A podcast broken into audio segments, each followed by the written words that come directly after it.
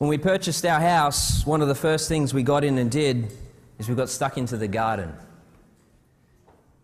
And uh, out the front, we, bought some, we built some garden beds, and I think we ended up taking about eight loads of uh, green waste to the dump straight away before we did any cool stuff for planting or anything.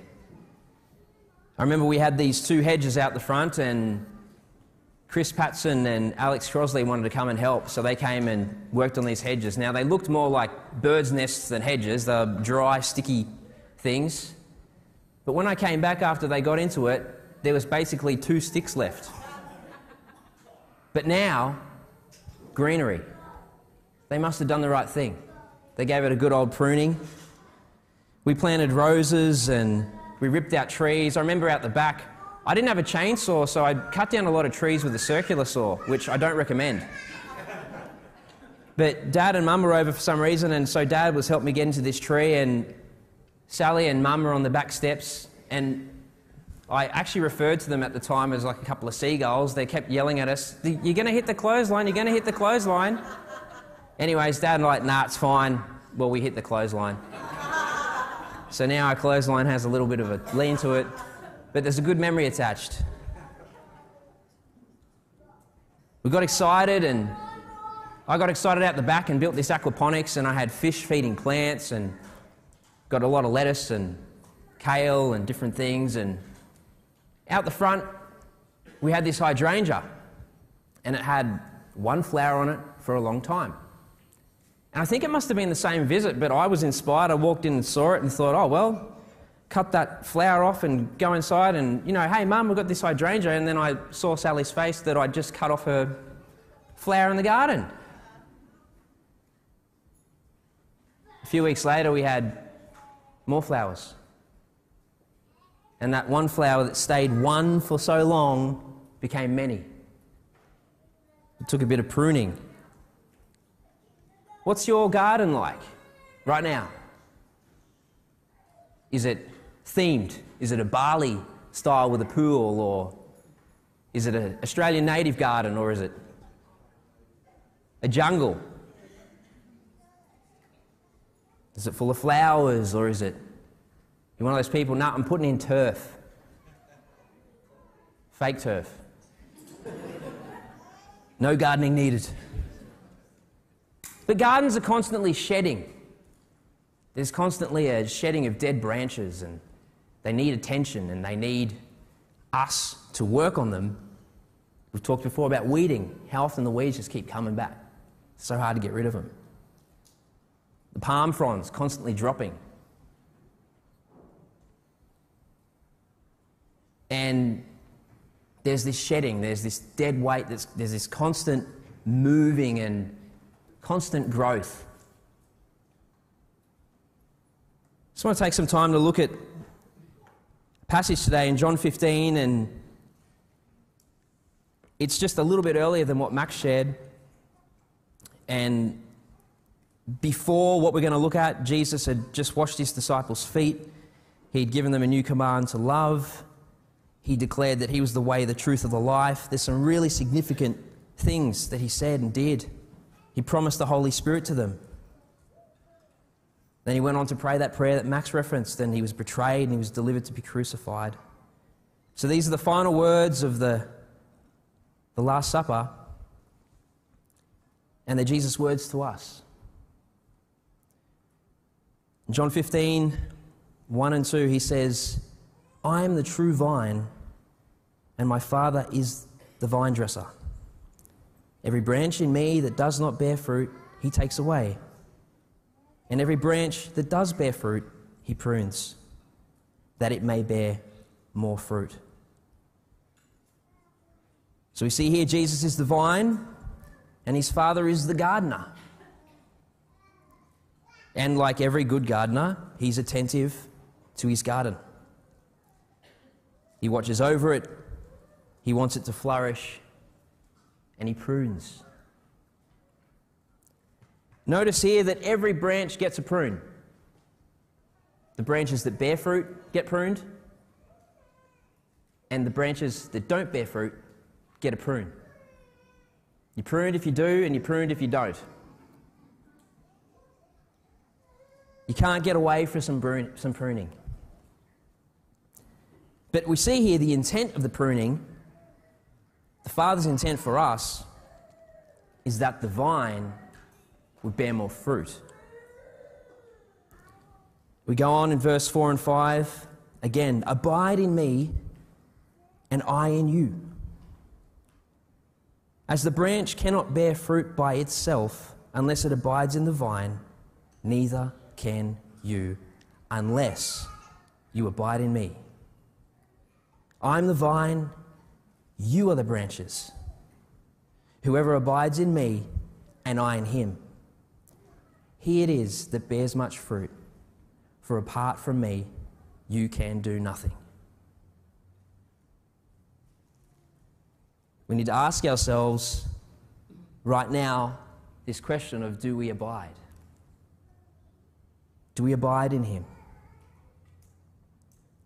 Do we remain? Do we stay? Do we live, dwell, rely on, wait on, fully connected to, drawing on, dependent on, at one with, consumed by? Or maybe should we put it like this is He your source of life? Is He your source of inner life? Your very being?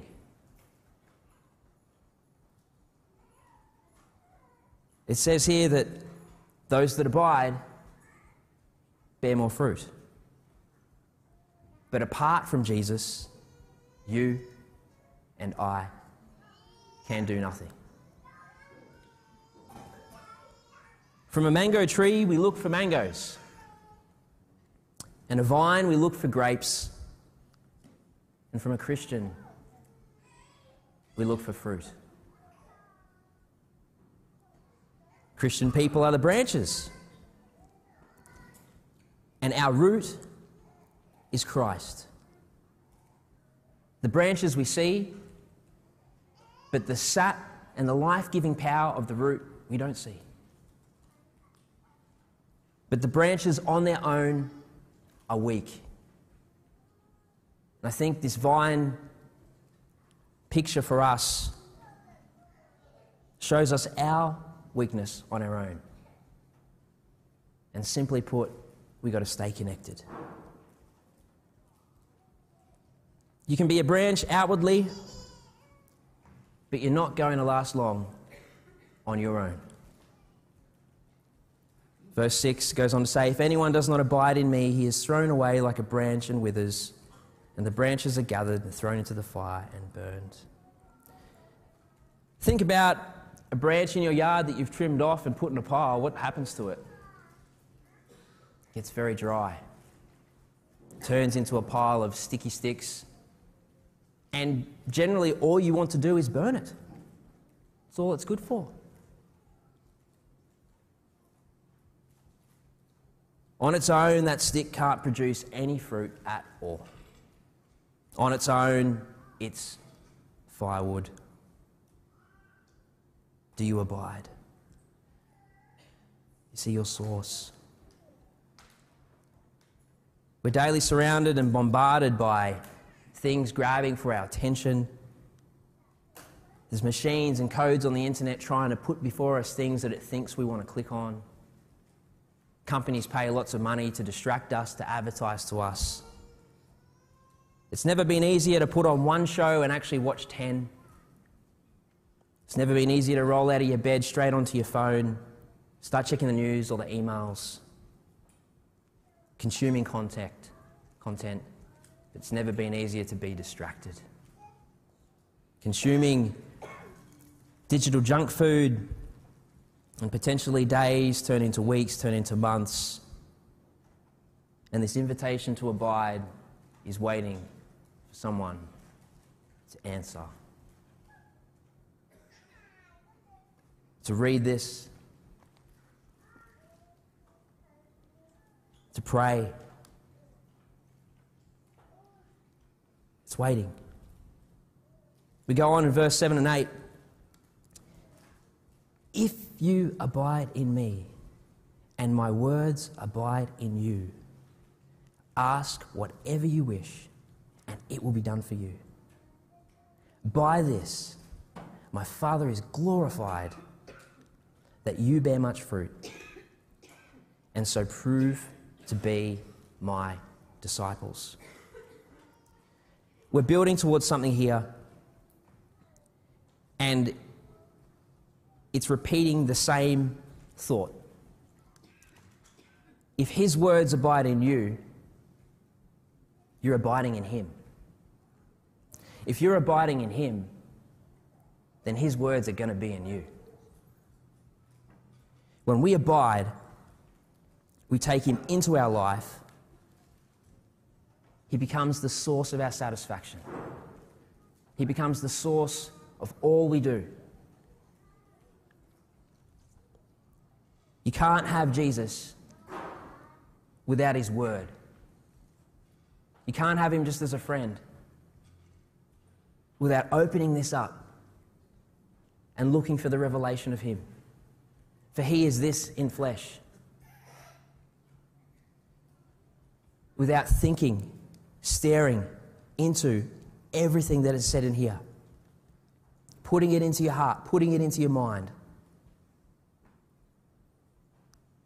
The life that you have as a branch is from Him.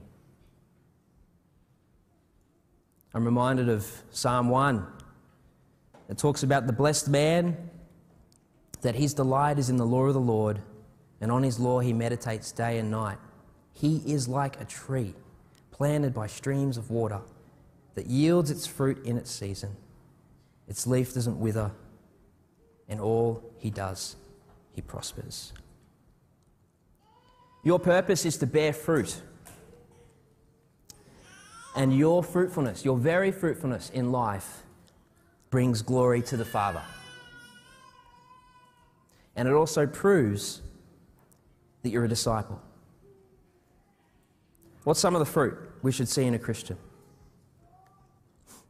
Their character, their conversation, their disposition, what comes out of their heart? What's the overflow of their heart?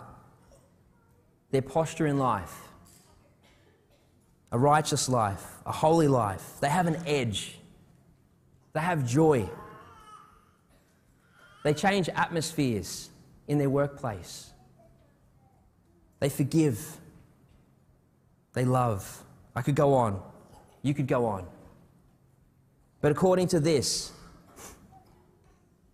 the fruit of abiding is a life of prayers that are answered. Let's read it again. If you abide in me and my words abide in you, ask whatever you wish and it will be done for you. And by this my Father is glorified that you, Tavis, that you, Caleb, bear much fruit and prove to be my disciples. The big idea is this we, the branches, get our life from the vine, but the vine produces its fruit through us. And that fruit comes from prayer. And that fruit isn't just for us, it's to bring glory to the Father. I used to assume that fruitfulness was for me. I would live a fruitful life, it would be for my benefit. But your fruitfulness is for the Father's glory, and that we would prove ourselves to be His disciples. It's a call to prayer, it's an invitation to commune, to connect, to come back and to make Him your satisfaction. Verse 16 and 17, he said, You did not choose me, but I chose you and appointed you that you should go and bear fruit, and that your fruit should abide, so that whatever you ask in my name, he may give it to you. These things I command you so that you would love one another. He has chosen you to bear fruit. I notice that each time that Jesus said, Abide in me, he also said, And I with you. If you're abiding in him, he's with you.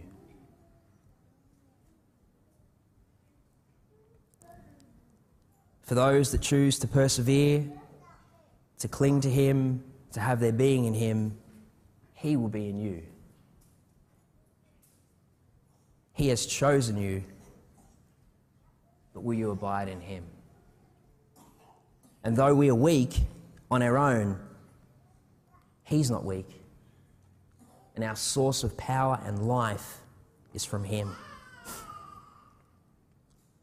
He doesn't just want a slice of your week or a piece of your day, He wants your heart again. We talked about cutting back that dead wood and that it's good for nothing. I don't think that the Lord really just wants a fire. Excuse me.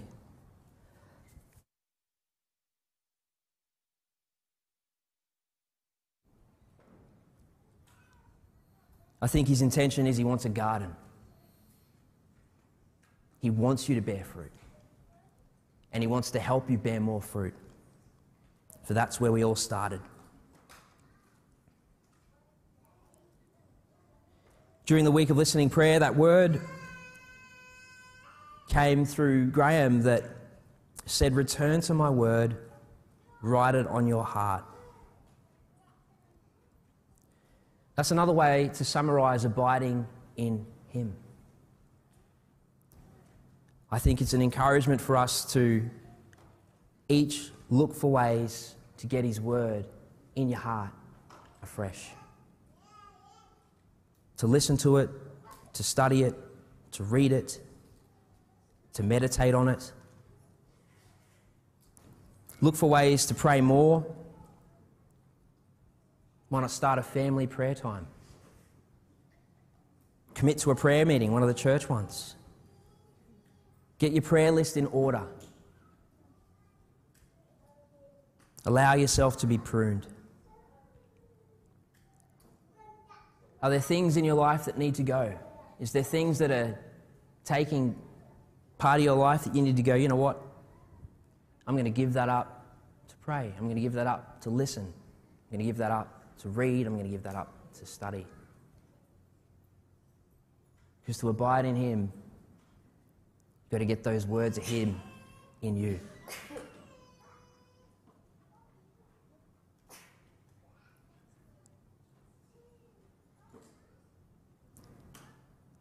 Worship team can return.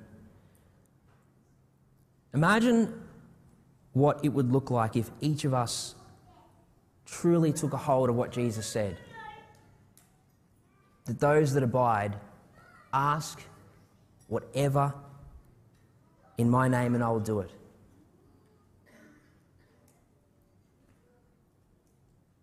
It's those kind of prayers that change cities, that change lives. And this invitation is for each one of us to bear fruit in prayer and to see things happen because He's ready to answer. But He needs us to get hungry, needs us to love His Word, love Him, make Him the source of our life.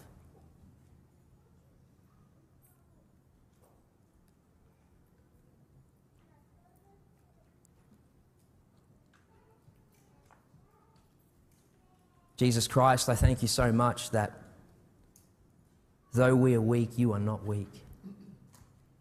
I thank you for these pictures that help us see how eager you are to walk with us and help us, for you know our needs. I'm asking a fresh passion to be put in our hearts for your word that each of us would write it on our hearts, that each one of us would be consumed by you. And I thank you that you hear our prayers and answer them. And may every single one of us, young and old, take a hold of the truth that you have spoken to us. that we can ask whatever we wish in your name and you will do it. So we start now. Change our hearts. Fill us with your spirit and your power. Take a hold of this city. Take a hold of our lives. Take a hold of our families. I thank you, Lord. You desire us to be fruitful. We choose to give ourselves to your word and, and to be listening people to you.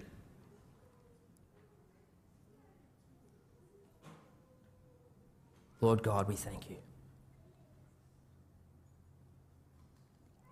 As a musician's minister, I just encourage you to respond in whatever way you feel you need to respond. But essentially, when you go home, when you go into the week, look for ways to get His word in you. And if you're struggling to have the energy or the, the unction, ask Him to help you. He wants to make you fruitful. He loves He loves us all and knows all of our need. What an awesome God we serve.